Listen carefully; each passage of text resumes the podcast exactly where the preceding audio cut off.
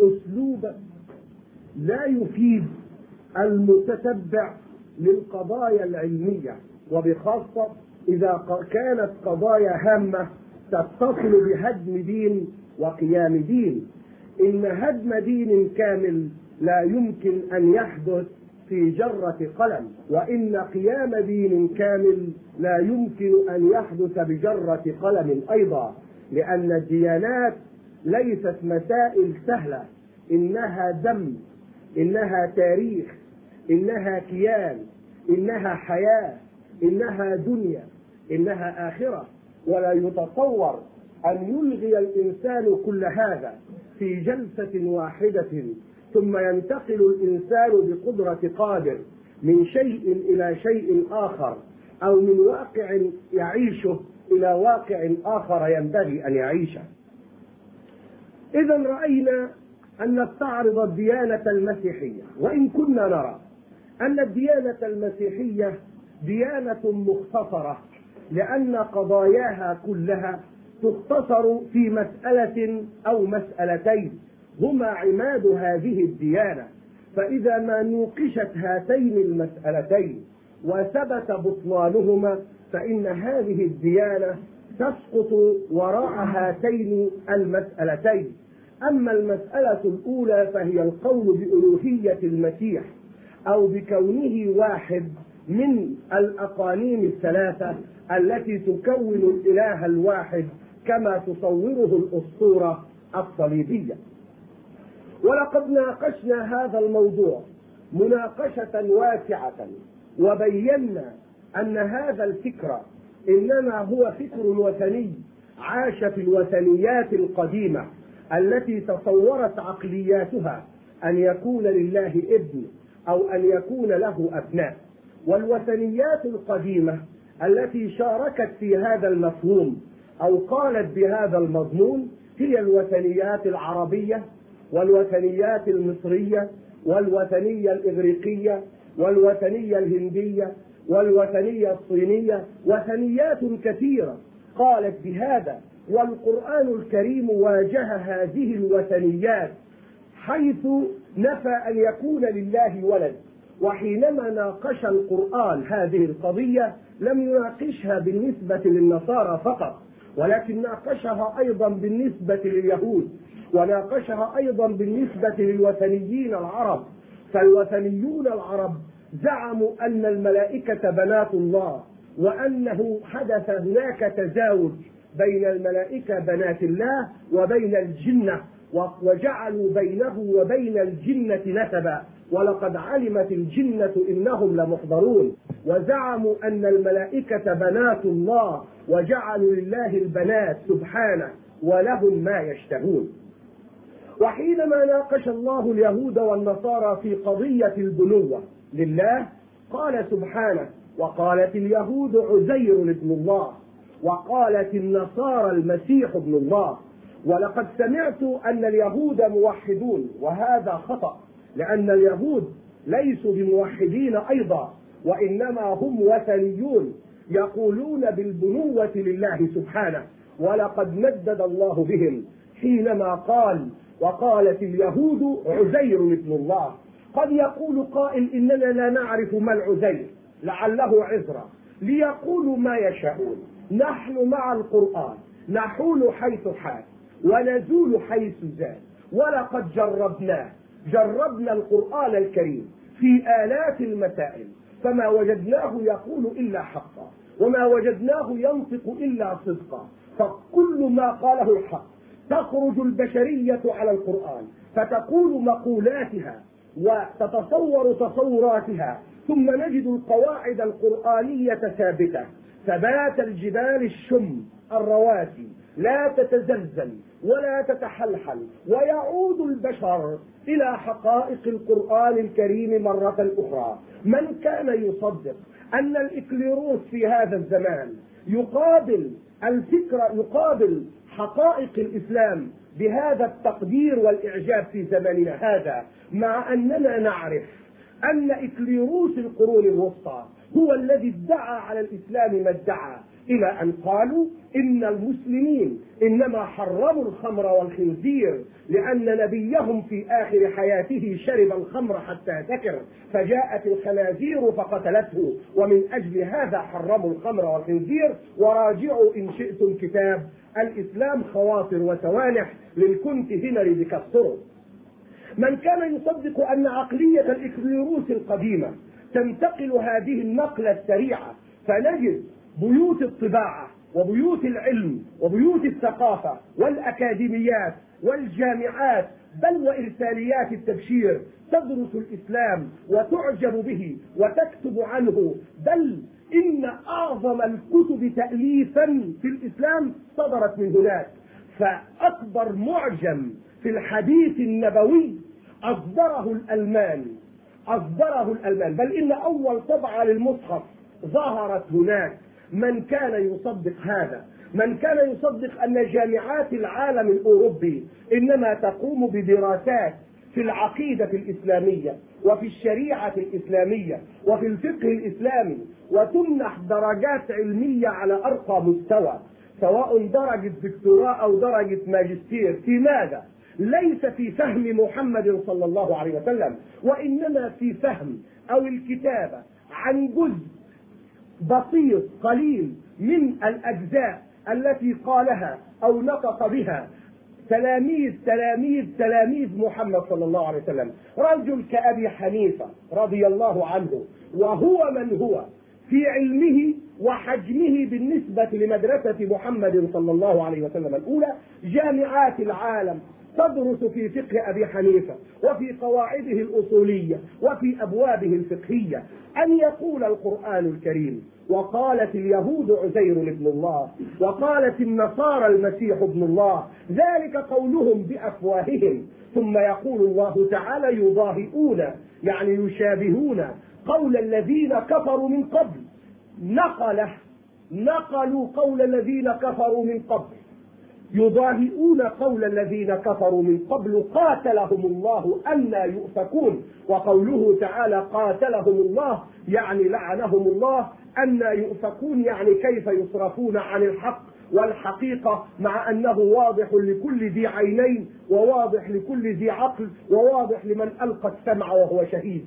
كيف ينصرفون عن هذه الحقائق الواضحة؟ إذا فالقرآن الكريم ندد بهؤلاء جميعا. ولقد ناقشنا هذه القضية في الأيام الخمسة الماضية.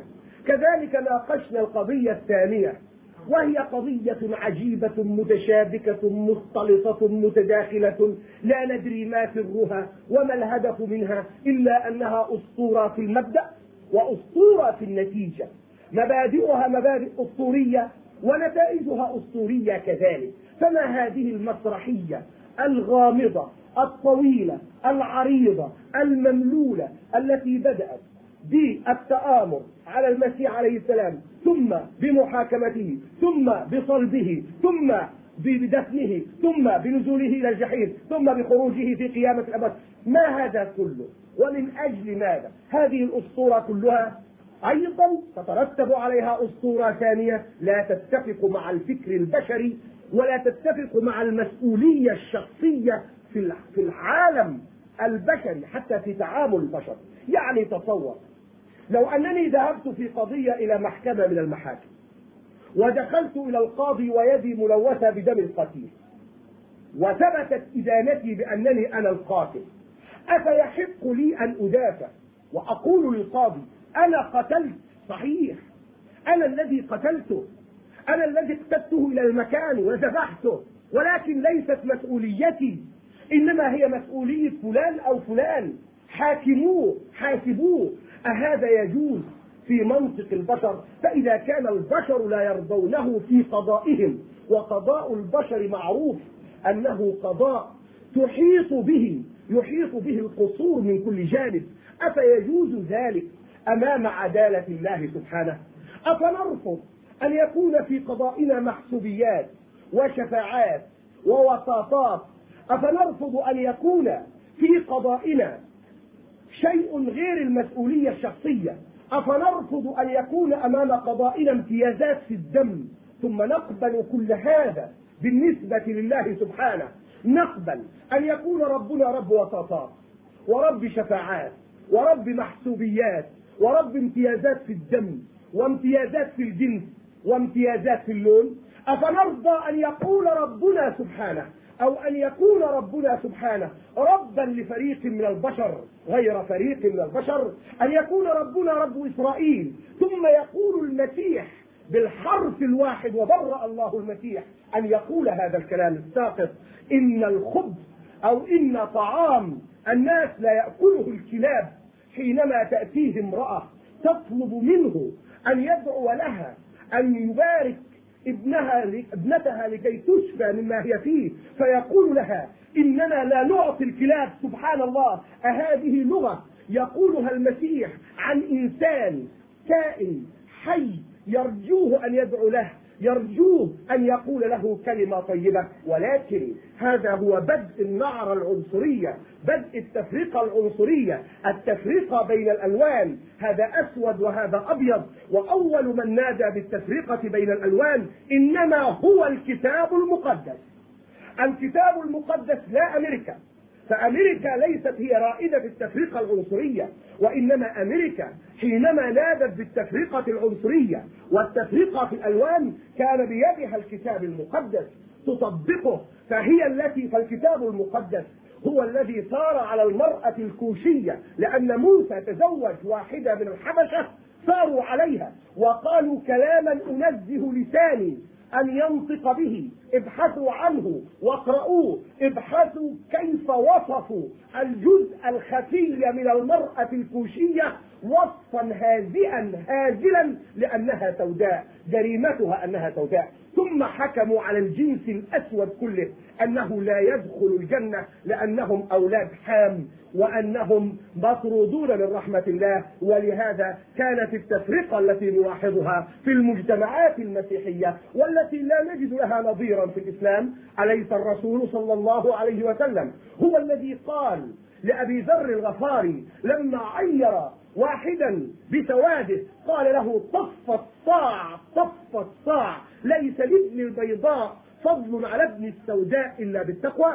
أليس محمد صلى الله عليه وسلم هو الذي قال ذلك؟ أليس الله سبحانه وتعالى هو الذي قال إن أكرمكم عند الله أتقاكم؟ لم يقل أبيضكم أفضل من أسودكم ولا أحمركم ولا نظر في الإسلام للألوان ولا للعناصر ولا للجنسيات بل إن الرسول صلى الله عليه وسلم هو, هو الذي قال الجنة لمن أطاعني ولو كان عبدا حبشيا والنار لمن عصاني ولو كان شريفا قرشيا. إن القرآن الكريم لم يذكر في آياته على الإطلاق أسماء أحد إلا اسمين اسم مولى اسم زيد واسم شريف قرشي أبو لهب. هذان هما الاسمان اللذان ذكرا في القرآن الكريم فقط. لم يذكر في القرآن الكريم اسم أبو بكر أبدا. ولا اسم عمر ولا اسم عثمان ولا اسم علي. إنما ذكر اسم زيد مولى رسول الله. مولى رسول الله خادم رسول الله ذكر في القرآن. وذكر في مناط التكريم. فلما قضى زيد منها وطرا زوجناكها لكي لا يكون على المؤمنين حرج في أزواج أدعيائهم. إذا قضوا منهن وطرا وكان أمر الله مفعولا وذكر اسم أبي لهب في مجال اللعنة حيث يقول الله تعالى تبت يد أبي لهب وتب ما أغنى عنه ماله وما كسب سيصلى نارا ذات لهب وامرأته حمالة الحطب في جيدها حبل من مسد هذا مولى غريب عن رسول الله في جنسه وغريب عنه في دمه وغريب عنه في قبيلته غريب عنه في كل شيء وهو مولاه. أما أبو لهب فإنه عمه وهو شريف وهو قرشي. ومع ذلك يقال تبت يد أبي لهب وتب هلكت يد أبي لهب وهلك أبو لهب ليس هو فقط ولكن وامرأته حمالة الحطب تهلك معه أيضا. كأن القرآن يقول الجنة لمن أطاعني ولو كان زيد ابن حارثة والنار لمن عصاني ولو كان أبو لهب. فهو في النار. كأن القرآن الكريم يضع مبدأ أنه لا تطال مفاضلة أبدا في الأجناس ولا في الألوان إنما المفاضلة بالتقوى. ثم تحدثنا عن هذه الأناجيل وعن هذه التوراة أو أسفار العهد القديم. ثم درسنا هذه الأسفار القديمة ودرسنا الأسفار الحديثة ودرسنا المزامير. ما هي المزامير أيها الناس؟ ما هي بشاعات المزامير؟ ما هي فضائح المزامير؟ المزامير التي جعلت أوروبا الغارقة في الشهوات حتى أذقانها تحرم تدريس المزامير في مدارسها. أصبحت كأفلام الجنس ممنوع لأقل من كذا سنة. أصبحت المزامير بهذا الأسلوب. لماذا؟ أقرأ عليكم نصا لتعرفوا ماذا تقول المزامير. لتعرفوا بأي لغة تتحدث هذه المزامير وهي تتحدث عن المرأة والجنس اقرأ لي نشيد الإنشاد يا أستاذ إبراهيم. نشيد الإنشاد وليس نشيد المزامير؟ لا معلش نشيد الإنشاد بيقول مزامير آه معلش ده غير المزامير. طيب بقى نتكلم نقرأ والله. نشيد الإنشاد هو يعتبر ذكر غير نقرأ من نشيد الإنشاد نشوف بيقول إيه عن المرأة. ونشيد الإنشاد يكاد يكون كل قصيدة غزل من هذا اللون الشهواني الصريح. اقرأ هذا النشيد. وفي الليل على فراشي وفي الليل على فراشي طلبت من تحبه نفسي. طلبته فما وجدته. إني أقوم وأط- وأطوف في المدينة. في الأسواق وفي الشوارع. أطلب من تحبه نفسي. طلبته فما وجدته. وجدني الحرس الطائف في المدينة. قلت أرأيتم من تحبه نفسي؟ فما جاوزتهم إلا قليلا حتى وجدت من تحبه نفسي. اسمعوا فأمسكته. ولم أرحه. حتى أدخلته بيت أمي وحجرة من حملت بي. خد البت وراح بيت أمه. الحجرة نفسها اللي أمه حملت بها فيه. ماذا كان يريد؟ أحلفكن يا بنات أورشليم بالظماء وأياء الحقول لا توقظن ولا تنبهن الحبيب حتى يشاء. ها أنت جميلة يا حبيبتي. عيناك حمامتان من تحت نقابك. شعرك كقطيع معز رابض على جبل جلعاد أسنانك كقطيع الجزائر الصادرة من الغسل. اللواتي كل واحدة متئم وليس فيهن عقيم. شفتاك كسلكة من القرمز وفمك حل. خداك كفلقة رمان تحت نقابك. عنقك كبرج داوود المبني للأسلحة. ثديك كخشفتي ظبي توأمان توأمين يرعيان بين السوسن. كلك جميل يا حبيبتي. كتاب عبادة كتاب دين. يقول هذا الكلام أوروبا الإباحية أوروبا بلد السويد والنرويج. تحرم تدريس هذا الكلام للفتيات وللشباب لأنه كلام يجعلهن ينحرفن ينحرفون عن الطريق المستقيم. نحن لا أنا ب- بالاصحاحات والكلام ده مش عندنا لأن أنا أحب دايما في كلامي أستمر الله يصلح. لأن أي مقاطعة أنا ما بعرفش أقولها. كله مع بعض ولكن وتحدثنا عن التناقضات في هذه الأناجيل. ولقد قلت وما زلت أقول هذه التناقضات التي تعد بالمئات وسنرى بعضها فيما يأتي سنرى كيف وصف الله. من هو الله؟ لو أننا قرأنا صفات الله في هذه الكتب وصفات الأنبياء في هذه الكتب لوجدنا عجبا ولوجدنا كلاما رهيبا كلاما مخيفا. اسمع عن الرب في التوراة. من هو الله؟ التوراة بتقول إيه عن ربنا؟ فحزن الرب فحزن الرب أنه عمل الإنسان في الأرض وتأسف في قلبه. فقال الرب أمحو عن وجه الأرض الإنسان الذي خلقته. الإنسان مع بهائم ودبابات وطيور السماء لأني حزنت أني عملتهم. سفر التكوين الإصحاح السادس. ربنا حزن وتأسف وندم وفكر إنه يبيد الإنسان مع ملاحظة ان ربنا ما نفذش. يبقى بعد ما حزن وتأسف وفكر رجع في كلامه. هذا هو الله. وتقول التوراة أيضا.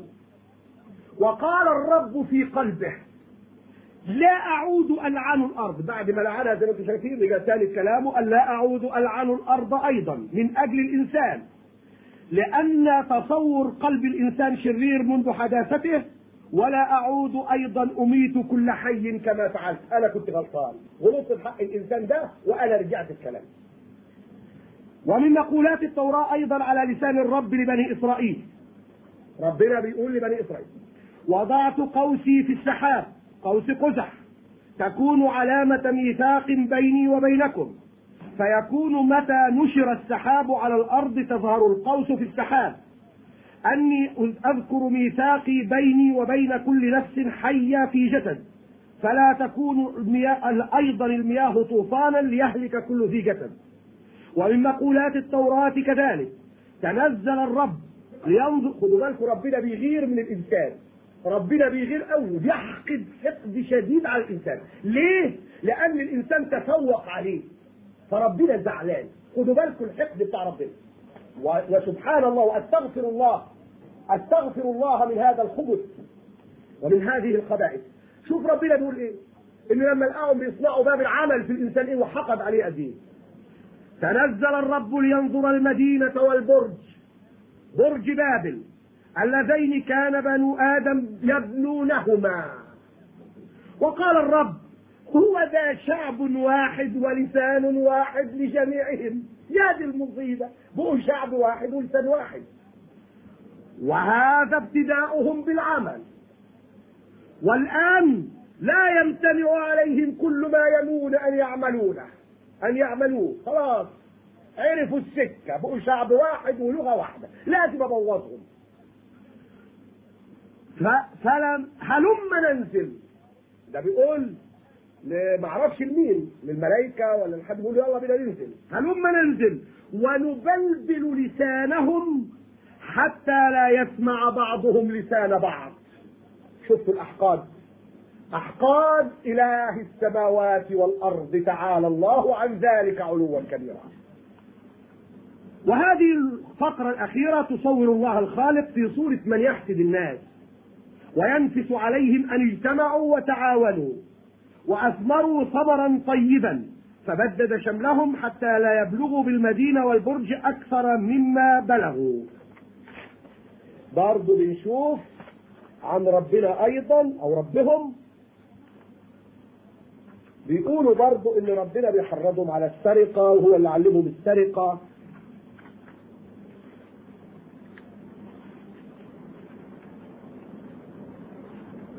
الله يحرض الإسرائيليين على السرقة. هو اللي قال لهم تروحوا تسرقوا حاجات المصريين. قال لهم كل واحد من الإسرائيليين مراته تروح تستعير من المصريين الدهب بتاعها. وخدوا الدهب ده واسرقوه منهم.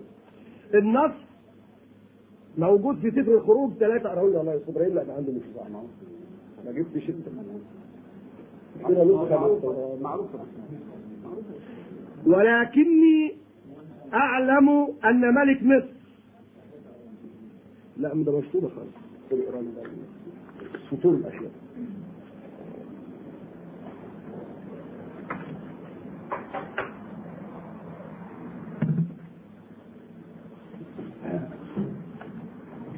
ولكني أعلم أن ملك مصر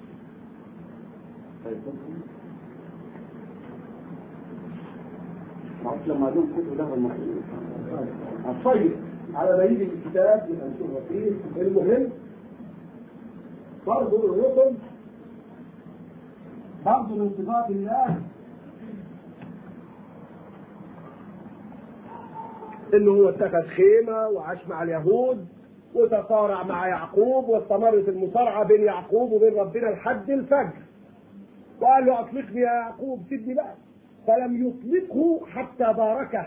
وقال له لا أطلقك حتى تباركني. فباركه وقال له أنت ابن البكر. لم يتركه يعقوب إلى آخره.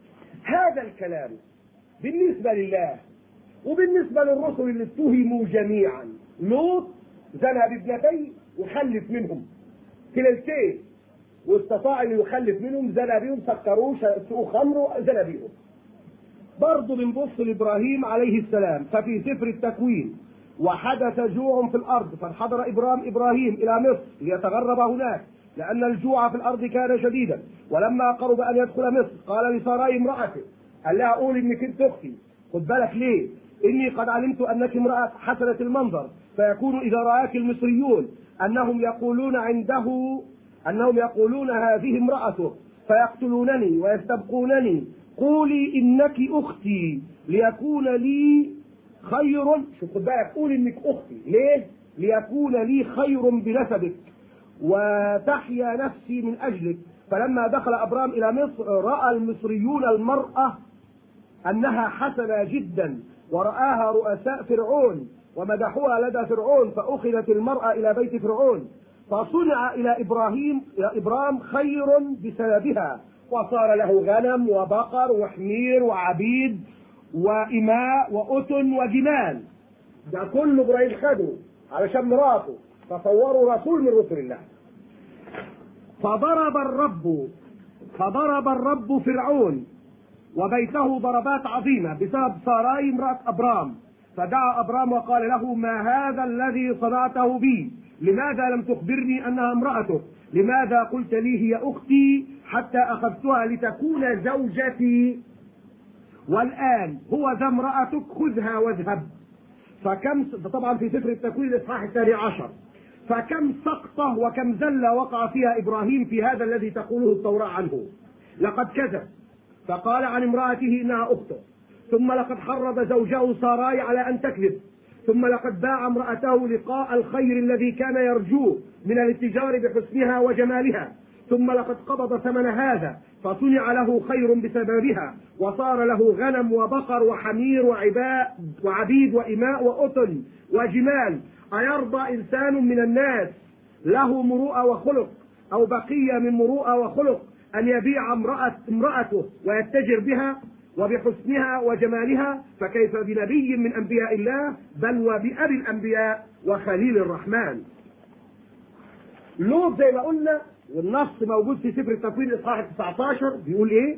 وعن لوط تحكي التوراة قصة أشنع وأبشع مما حكت عن إبراهيم عليه السلام. ففي سفر التكوين وصعد لوط من صعر من صغر وسكن في الجبل وابنتاه معه لأنه خاف أن يسكن في صغر فسكن في المغارة وقالت الكبرى للصغرى أبانا قد شاخ وليس في الأرض رجل ليدخل علينا كعادة كل الأرض هلم نسقي أبانا خمرا ونضطجع معه فنحيي من أبينا نسلا فسقت أباهما خمرا في تلك الليلة. ودخلت الكبرى واضطجعت مع أبيها ولم يعلم باضطجاعها ولا بقيامها. نام معاه وخلص وما جراش بحاجة.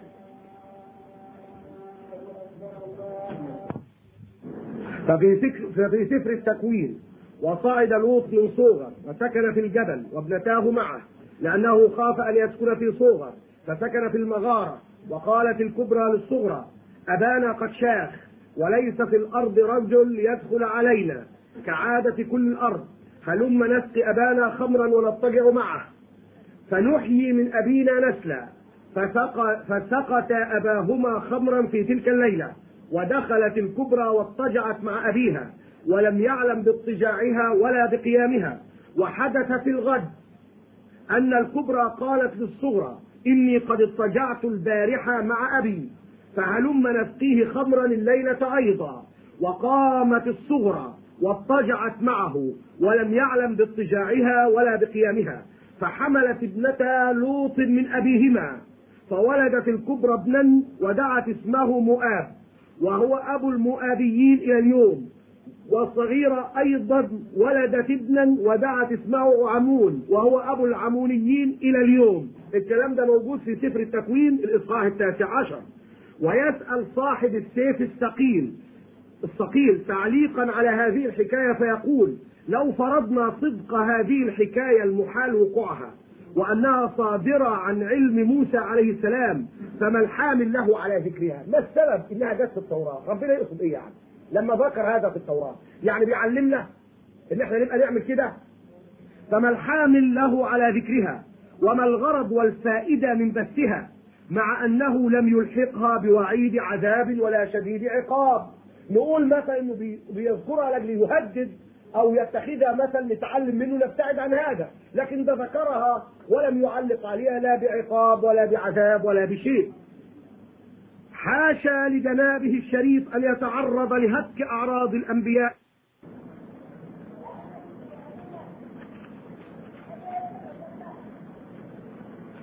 من الأول ولا من الآخر؟ لا من أول عبارة. وصرخ إلى الرب قائلا. وصرخ إلى الرب قائلا.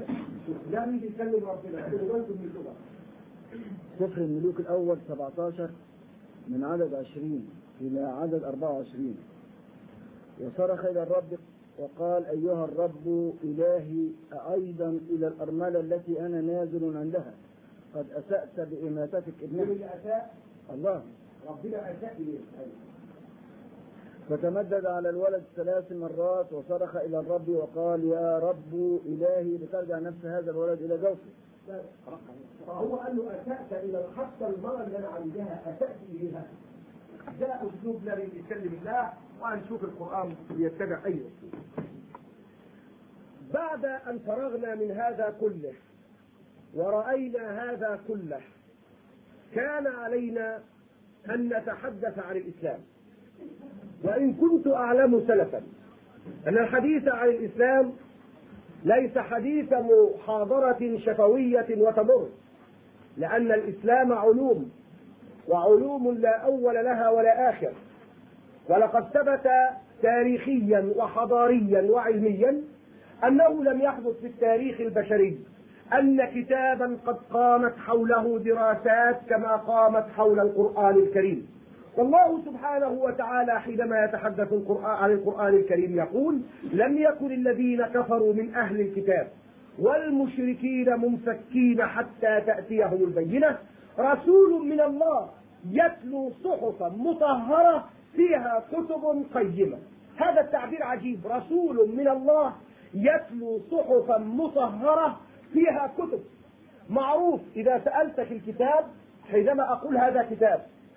كتاب عبارة عن مجموعة صفحات. فأقول هذا الكتاب مئة صفحة كتاب ألف صفحة. لكن العكس هو إن أنا أقول هذه صفحة فيها ألف كتاب. كيف؟ هذا عكس للقضية. الله يقول هذا الكتاب وهو القرآن عكس القضايا. فهو يقول رسول من الله يتلو صحفا هذه صحيفة يتلو صحفا مطهرة. هذه الصحيفة فيها كتب. الصحيفة فيها كتب. إذا كل صحيفة من القرآن فيها كتب قيمة. وهذا ما شاهدناه ورأيناه. فخرج من القرآن الكريم علوم شتى. علوم التفسير علوم القرآن علوم الحديث علوم المصطلح علوم الأثر علوم الرجال علوم الفقه علوم أصول الفقه. علوم التوحيد الكلام علوم السير والمغازي علوم لا, ش... لا آخر لها. وكل علم من هذه العلوم تحته آلاف لا تكاد تحصى عدا من الكتب والمؤلفات. ألفها علماء المسلمين وأئمتهم في جميع بقاع الأرض في التاريخ كله. بل إن أكبر الذين ألفوا وكتبوا كانوا من غير الذين يتكلمون أو من غير العرب. فالفرس الذين دخلوا في الإسلام وأجادوا لغة المسلمين لأن لأنه كان الفتح الإسلامي ليس فتح دين فقط ولكن كان فتح دين وفتح لغة وفتح تاريخ وفتح أرض وفتح تمدن وفتح عمران وفتح حضارة وفتح علم وفتح ثقافة كان فتحا في كل الميادين. الفرس هم الذين كتبوا في اللغة العربية سيبويه والفراء والزجاج كل هؤلاء فرس. الفرس هم الذين دونوا الحديث النبوي البخاري ومسلم والترمذي والنسائي وابن ماجه وأبو داود. الفرس أبو حنيفة رضي الله عنه. الفرس حتى في البلاغة العربية السكاكي والبرجاني والعسكري كل هؤلاء. اذا كان كتاب ثقافة وكان فتحا ثقافيا وحضاريا. لم يشهد له التاريخ الإنساني مثيل. ولن يشهد له التاريخ الإنساني مثيل وكان سريعا بحيث أن راصدي الحضارة ودارسي الحضارة لا يعجزون حتى الآن عن تفسير التحرك الإسلامي. كيف تحرك؟ كيف استطاع محمد صلى الله عليه وسلم في ثمانية أعوام فقط ثمانية أعوام أن يفتح مليون كيلو متر مربع؟ كيف؟ أي قدرة بشر. والله لو كان عند محمد صلى الله عليه أو عند البشر. في ذلك الوقت طيارات ودبابات بسرعة الصوت ما استطاعوا. كيف استطاع هذا الرجل الذي خرج ومعه ثلاثمائة فقط؟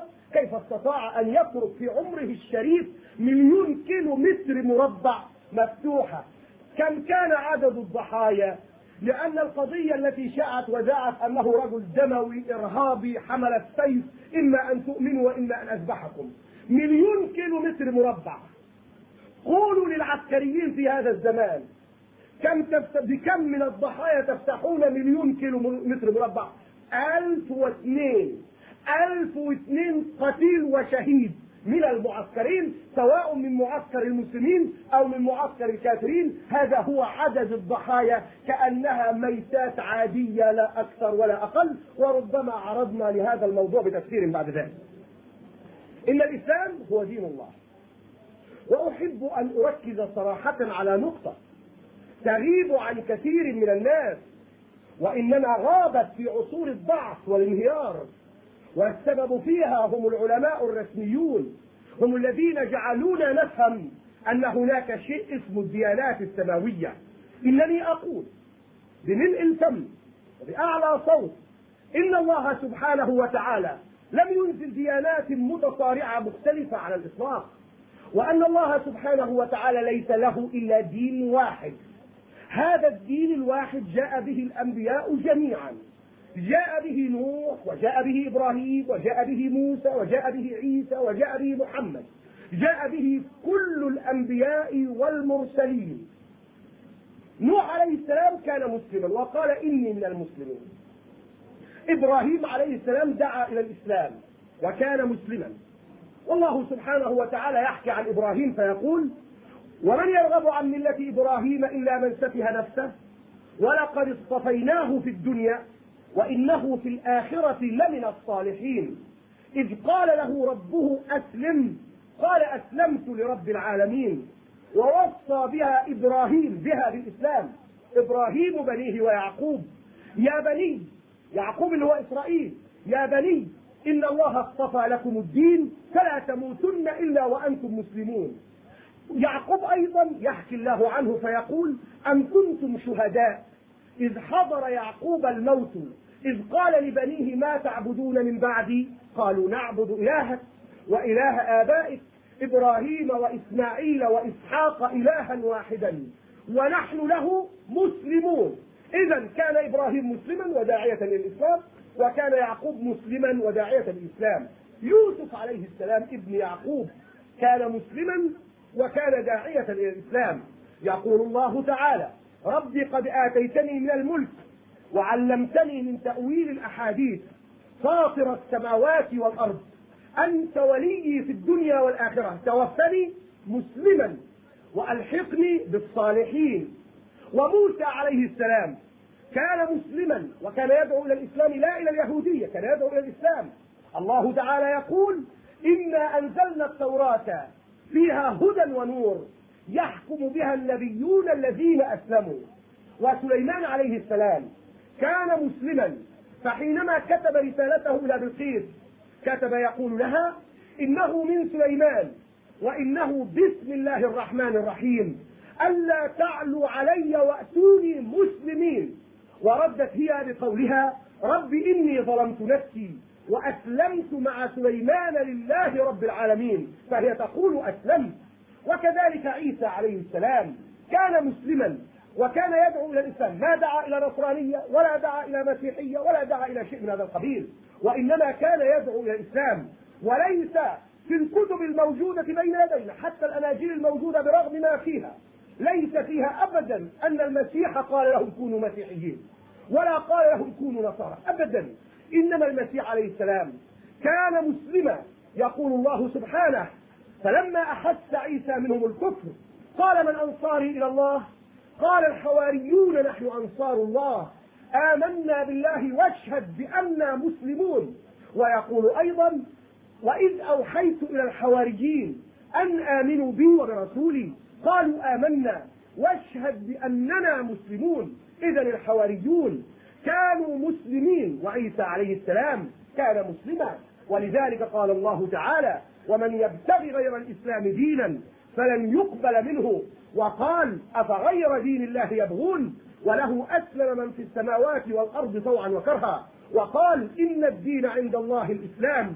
وقال اليوم أكملت لكم دينكم وأتممت عليكم نعمتي ورضيت لكم الإسلام دينا. وقال سبحانه وتعالى ما كان إبراهيم يهوديا ولا نصرانيا ولكن كان حنيفا مسلما. وما كان من المشركين إن أولى الناس بإبراهيم للذين اتبعوه وهذا النبي والذين آمنوا والله ولي المؤمنين.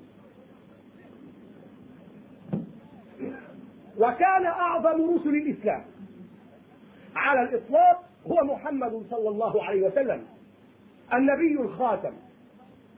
وختمت النبوة بنبيين. أما النبي الأول فكان خاتمة أنبياء بني إسرائيل وهو عيسى عليه السلام فهو آخر أنبياء بني إسرائيل ورسولا إلى بني إسرائيل. وأما خاتم الأنبياء على الإطلاق فهو محمد صلى الله عليه وسلم. وقبل أن أنظر في حياة ذلك النبي الخاتم أريد أن أشير إشارة. أرجو أن تكون واضحة لدينا جميعا. لماذا كانت نبوة محمد خاتمة؟ ولماذا لم تكن كنبوة عيسى عليه السلام محدودة بزمان أو مكان؟ ولماذا لم تكن كنبوة موسى عليه السلام؟ إن الله سبحانه وتعالى الذي أراد لنبوة محمد صلى الله عليه وسلم أن تكون عامة وشاملة وكاملة وتامة وباقية إلى قيام الساعة سبحانه وتعالى قيض لها أمورا ينبغي أن يهتم بها الدارسون. هذه الأمور مفقودة في غيرها من الديانات. فمن هذه الأمور مثلا أن الاهتمام البالغ برصد حركات محمد صلى الله عليه وسلم ليس لها نظير في رصد حركات عيسى ولا موسى ولا النبيين. فمثلا ليس أمامنا على الإطلاق وثيقة كاملة بحياة المسيح عليه السلام والموجود بين يدينا إنما هو حديث عن الخمسين يوم الأخيرة من حياة عيسى عليه السلام. وحتى القيم والمثل والأخلاق والعبادات التي يمكن للإنسان أن يتبعها غير مشروحة ولا معروفة عن المسيح عليه السلام بخلاف محمد صلى الله عليه وسلم. كل شيء عنه مكتوب. صحابته رفضوه. أتباعه عرفوه. هو تكلم بكل شيء. عمل كل شيء. قرر كل شيء. القرآن رفض حركاته وسكناته من أول لحظة وحتى آخر لحظة. وحينما تسأل أمنا المبرأة عائشة رضي الله عنها عن خلق النبي صلى الله عليه وسلم تقول كان خلقه القرآن. إذا كل شيء مسطور عن رسول الله. الكتب التي كتبت عن رسول الله أنواع. أحب أن نتصورها. وإن كنت كم أتمنى أن نخرج جماعتنا هكذا إلى أصغر مكتبة إسلامية لنرى بأعيننا ماذا تضم المكتبة الإسلامية في في جنباتها. لأن الحكم على الشيء فرع عن تصوره. ماذا كتبوا على الرسول صلى الله عليه وسلم؟ هناك كتب اسمها كتب السير. كتب السير رصدت حياة النبي صلى الله عليه وسلم. هناك كتب المغازي رصدت حروب النبي صلى الله عليه وسلم وآدابه وأخلاقه في الحروب. هناك كتب اسمها كتب الهدي مثل زاد المعاد في هدي خير العباد. هذه الكتب رصدت هدي النبي صلى الله عليه وسلم. أسلوبه في عبادته أسلوبه في زواجه أسلوبه في حياته أسلوبه في معاملته لزوجاته وللناس أسلوبه في عبادته لربه. كل ذلك مرصود في هذه الكتب وأمثالها. هناك كتب الشمائل. كتب الشمائل وهي كثيرة. أيضا تحكي صفات النبي صلى الله عليه وسلم الخلقية والخلقية. الجسمية والعقلية والروحية وتصرفاته كلها مذكورة في كتب الشمائل. هناك كتب الخصائص كتب الخصائص نوع آخر من الكتب. الخصائص عبارة عن كتب تحكي ما اختص به النبي صلى الله عليه وسلم من بين البشر بميزات لا يستطيعها إلا هو صلى الله عليه وسلم ويعتبر هو رائد فيها وقائد في التحلي بها ومنها كتاب الخصائص الكبرى للسيوطي وما على شاكلته. هناك أيضا كتب الأذكار وأعمال اليوم والليلة. كيف كان النبي يذكر ربه؟ وهذه الكتب كثيرة. عمل اليوم والليلة. كيف كان يذكر ربه إذا أصبح؟ كيف كان يذكر ربه إذا أمسى؟ كيف كان يذكر ربه إذا ركب دابته للسفر؟ كان يذكر رب كيف كان يذكر ربه إذا لبس ثوبا جديدا؟ كيف كان يذكر ربه إذا دخل الخلاء؟ كيف كان يذكر ربه إذا خرج من الخلاء؟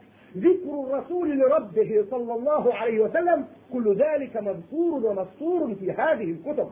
ثم كتب السنن والصحاح والمسانيد وكتب السنن والصحاح والمسانيد منها الصحاح منها صحيح البخاري وصحيح مسلم والمستدرك عليهما. كذلك من كتب السنن سنن أبي داود وسنن الترمذي وسنن ابن ماجه وسنن النسائي. كذلك هناك المسانيد. المسانيد كمسند أحمد ومسند الدارمي وغيرهما. وهذه كتب السنن تحكي سنن النبي صلى الله عليه وسلم وأسلوب العبادات موزعة على أبواب الفقه. كتب المسانيد تحكي مسانيد الصحابة. كل صحابي بما رواه عن رسول الله صلى الله عليه وسلم. وأحب هنا أن أذكر أن أذكر وبكل صدق أن أذكر وبكل صدق أن كتب المسيحيين أرقاها سندا وأعلاها متنا لا يصل إلى الدرجة الثالثة أو الرابعة من الذنوب من كتب أو من الروايات المنقولة عن رسول الله صلى الله عليه وسلم. إذ أن الرواية عن رسول الله فن من الفنون وعلم من العلوم عكس عليه أساتذة أجلاء لهم باعهم العظيم في الرواية والدراية. منهم البخاري ومسلم وغيرهما. ماذا كان يفعل هؤلاء؟ كانوا يضعون شروطا لقبول الحديث وعندنا كتب اسمها كتب الرجال عشرات الأجزاء الكتاب الواحد عشرات المجلدات. ما معنى كتب الرجال؟ يرصد أسماء الرجال الرواة فيها وتتتبع أحوالهم وتتتبع أخبارهم وتتتبع مناقبهم. وأخطاؤهم كل شيء مرصود في هذه الكتب. وهؤلاء هم الذين رووا أو دخلوا في سلسلة الرواية عن رسول الله صلى الله عليه وسلم. فإذا جئنا لحديث وكل ما يروى عن رسول الله معنعن معنعن يعني إيه؟ عن فلان عن فلان عن فلان عن فلان عن فلان عن رسول الله صلى الله عليه وسلم. هذه السلسلة من الأسماء. كل اسم موجود في معجمه بتاريخه بكل ما قيل وما كتب عنه من حسنات أو سيئات حتى الأشياء الغفلة الرجل الذي ينسى يكتب أنه كان ينسى. شوف كان ينسى.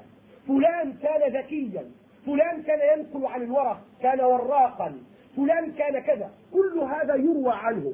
وأنت تأتي بسلسلة الرواية ثم تعرضها على هذه الكتب فإن بان لك أن واحدا من هؤلاء الرواه ليس عدلا وليس ضابطا فيشترط في كل راوية أن يكون عدلا وأن يكون ضابطا. فإذا اختل شرط من هذا سقط ذلك الحديث ولا تقبله لأنهم اشترطوا في الرواية أن يروي عن رسول الله صلى الله عليه وسلم العدل الضابط عن العدل الضابط عن مثله إلى رسول الله صلى الله عليه وسلم. وهناك أحاديث اسمها الأحاديث المتواترة وهي التي يرويها جمع عن جمع عن جمع يستحيل تواطؤهم على الكذب عن رسول الله صلى الله عليه وسلم. كأن يروي أربعة عن رسول الله حديثا كقوله صلى الله عليه وسلم. مثلا من كذب علي متعمدا فليتبوأ مقعده من النار. هذا الحديث رواه عنه أربعة. وروى عن كل واحد من هؤلاء الأربعة أربعة. وروى عن كل واحد من الأربعات الأخيرة أربعة. فهذا الذي قالوا فيه يرويه جمع عن جمع عن جمع يستحيل تواطؤهم على الكذب. أي دقة هذه وأي أمانة هذه من كتب يقال إنها كلام الله ثم لا نعرف لها متنا ولا نعرف لها سندا ولا نعرف لها رواه ولا نعرف من أين جاءت ولا نعرف كيف ترجمت ولا من ترجمها. أيها الناس اسمحوا لي أن أقول لكم بصراحة. أنا مستعد الآن أن أذهب بنسخة من الإنجيل إلى المطبعة وأحرفها كما أشاء. ثم أذهب بها إلى الطابع فيطبعها ثم أوزعها في الأسواق. أتحدى إذا تح... أتحدى إذا صار أحد على هذا الوضع وإنما يأخذونها بقبول ولا يفهمون أنني صنعت فيها شيئا. لكن أتحدى إذا رفعت فتحة من مصحف وطبع أتحدى. لقد حدث في كثير من بلاد المسلمين. في مصر في السعودية طبعا معروف لجان اسمها لجان المصاحف. لو أن شكل واحدة سقطت عن حرف واحد ما الذي يحدث؟ ما الذي يحدث عندكم؟ تجمع في فتحة واحدة وتحرق. ولا يمكن أن يتبادل منها كتاب على الإطلاق. إن القرآن الكريم سماه الله قرآن وسماه كتاب. خذوا بالكم قرآن وكتاب. تبارك الذي نزل القرآن, القرآن إنه لقرآن كريم. وبعدين تلك آيات الكتاب. قرآن وكتاب ليه؟ لأنه أخذ عن طريق القراءة والحفظ وأخذ عن طريق الكتابة والتسجيل. فله مصدران مصدر القراءة والكتابة. فإذا حدث خطأ في الكتابة فالحفظ. حدث خطأ في الحفظ فالكتابة إذا تواطأ النقل والقراءة في رواية هذا الكتاب وهو كتاب ممنوع من الترجمة لم يترجم في التاريخ كله ومحظور ترجمته ومحرمة ترجمته بخلاف الإنجيل والتوراة فقد مرت بأدوار من من الترجمات.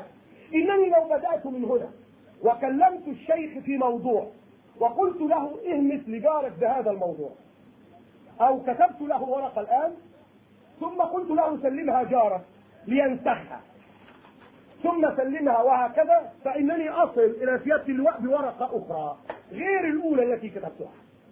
سيحدث اختلافات في الكتابات. هذا يغير كلمة وهذا يغير كلمة إلى أن يصل إلى المصدر إلى جانبي أجد أن الموضوع تغير تماما عما قلته وعما كتبته فما بالك بالترجمات من ترجمة إلى ترجمة من لغة إلى لغة من قوم إلى قوم من أرض إلى أرض من زمان إلى زمان ومن هنا استحالت الكتب إلى كتب أخرى لا عهد لا عهد لعيسى عليه السلام بها أو كما قال جبران خليل جبران في إحدى تعبيراته لو بعث المسيح اليوم لقال المسيح الذي يعبده النصارى اليوم أنا لا أعرفه.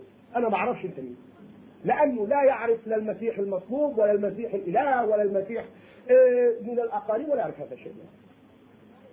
حياة الرسول صلى الله عليه وسلم كانت كلها تشير إلى أنه خاتم المرسلين قلنا إن سيرته كانت مضبوطة. ليه مضبوطة؟ لأنه خاتم الأنبياء. تشريعاته كاملة قواعد أساسية وتفصيلات. وسعت كل شيء. حتى قال أحد اليهود لعمار بن ياسر يهزأ به ويسخر. يهودي بيسخر بعمار بن ياسر رضي الله عنه. فيقول له علمكم نبيكم كل شيء حتى القراءة نبيكم علمكم كل حاجة حتى القراءة إزاي تروحوا الكابينات فقال له عمار التقطها عمار. نعم علمنا نبينا كل شيء حتى القراءة علمنا ألا نخرى في الماء ولا في الظل وألا نستنجي بشيء محترم وألا نستنجي بعظم ولا روث وألا نستنجي بيد اليمنى وألا نستقبل القبلة ولا نستدبرها ببول أو غائط وألا نتبول قائمين في مهب الرياح. إذا عمار بن ياسر فإذا كان كانت الشريعة الإسلامية الغراء قد وعت هذه المسألة الصغيرة فما بالك بالعلاقات الكبرى بين الناس بين الأمم بين الشعوب بين الإنسان ونفسه بين الإنسان وأسرته بين الإنسان وأمته بين البشرية وربها؟ كل ذلك مسطور في القرآن الكريم وفي سنن الرسول صلى الله عليه وسلم. ولا نجد لذلك نظائر في الكتب على الإطلاق. يشهد بذلك الصديق ويشهد بذلك العدو. يسألون عن سر الإعجاز في حياة الرسول صلى الله عليه وسلم. إن الرسول صلى الله عليه وسلم قام بمعجزات كثيرة من نوع المعجزات التي قام بها عيسى. ومعجزات الرسول الحسية لا تكاد تحصى ولا تعد كثيرة. نبع الماء من بين أصابعه حنين الجذع إليه وأيهما أشد في التعبير أن يحن الجذع إليه أو أن يحيي الموتى. حن الجذع إليه وبكى. أشياء كثيرة لا تعد ومع ذلك بالرغم من أن الرسول صلى الله عليه وسلم أثر عنه مئات المعجزات مئات المعجزات ولو شئت أن أقدم إليكم كشفا بها وبمسانيدها اسندها لأن للأسف كل ما روي عن عيسى أول باكورة معجزاته حول الماء إلى الخمر دي الباكورة إنما معجزات الرسول صلى الله عليه وسلم لا تكاد تعد ولا تحصى. ومع ذلك فإن كل هذه المعجزات الحسية لا وزن لها عندنا. تحفظ فقط. لكن ما هي معجزاته الكبرى؟ هذا هو السؤال. لأن الرسول كما قلنا خاتم رسول خاتم. لو كانت شغلته الماء بين أصابعه تيجي أقول للناس النهارده الرسول الماء كان بين أصابعه. يقوم الملحد يقول أنا ما شفتش كذاب أما أجي أقول له عيسى احيا الموتى ما حصلش. لا. اذا لابد أن تبقى معجزات للآن تعيش في كل زمان ومكان يراها الناس ويحسون بها. هذا هو المطلوب في عصر يعلم الله سبحانه وتعالى أنه عصر ترقى. خرج من تحت الوصاية. عصر لا تستعمل معه العصا للتأديب. الله سبحانه وتعالى حكى عن المعجزات الحسية فقال وما منعنا أن نرسل بالآيات إلا أن كذب بها الأولون. وآتينا ثمود الناقة مبصرة فظلموا بها. انظر وما نرسل بالآيات إلا تخويفا. خد بالك حط عشر خطوط بالقلم الأحمر. تحت قوله وما نرسل بالآيات إلا تخويفا. يعني إيه؟ يعني عيسى جاي يقول لك نحيي الموت؟ يعني اللي مش هياخد باله ويسرح البحر عصاية هضربها يحيي الموت. أخلق من الطين كهيئة الطير. بإذن الله. حاجات برية وما منعنا وآتينا ثمود الناقة مبصرة. ناقة جت لها شرب ولكم شرب يوم معلوم. هتسلموا الناقة اهي زي إيه؟ مثل الطفل في المدرسة الابتدائية. انظر للطفل في المدرسة الابتدائية والطفل اللي بياخد درجة علمية دكتوراه. طفل في المدرسة الابتدائية أقول له المسألة بالعقل. يا فلان خد بالك ذاكر واجتهد بكرة هتبقى دكتور. أه طفل مش فاهم الموضوع ده إطلاقا. أقول له ولد هتذاكر ولا لا؟ هات القلم والمسطرة. أحط له القلم بالصوابع وأضربه بالمسطرة. لكن يذاكر إذا ما نرسل بالآيات إلا تخويفا لأن البشرية كانت في طفولتها كانت لسه في مرحلة ابتدائية. البشرية النهارده بتاخد درجة دكتوراه. أيمكن أن نمسك العصا تروح لطالب ياخد دكتوراه تقول حط صوابعك حط وشك في الحيط وارفع إيديك. مش ممكن. مش ممكن. ده درجة علمية ده حتى بيشترطوا في الأستاذ اللي بيدرس الدرجة العلمية إنه ما يقررش عليهم كتب أبدا. إنما يضع عنوانات للبحوث ويترك الباحث يبحث بحرية والأستاذ لا يفرض عليه رأيه يناقشه بحرية. وهذا هو سر الثراء في الفقه الإسلامي وفي العقلية الإسلامية. عقلية حرة نشطة بتتحرك بحرية وبعلم وبعقلانية. عقلية مش مكبوتة ولا موضوعة في قالب ولا مربوطة أبدا وإنما عقلية مطلقة سهلة. فجاء الرسول الخاتم ومعه معجزات. إنهم يقولون لنا إن القرآن هو المعجزة الكبرى. هذا حق. والرسول صلى الله عليه وسلم يقول ما من نبي من الأنبياء إلا وقد أوتي من الآيات ما على مثله آمن البشر. غير أن الذي أوتيته وحيا أوحاه الله إلي فأرجو أن أكون أكثرهم تابعا يوم القيامة. شوف انظر انظر أدب الرسول وذكاؤه وعلمه. غير الأنبياء كل واحد أعطي آية. موسى مع عصا بيضرب البحر بينفلق عظيم. عيسى خدوا بالكم معجزة عيسى. امتداد لمولده. ودي مسألة لازم نفهمها لنكون أذكياء.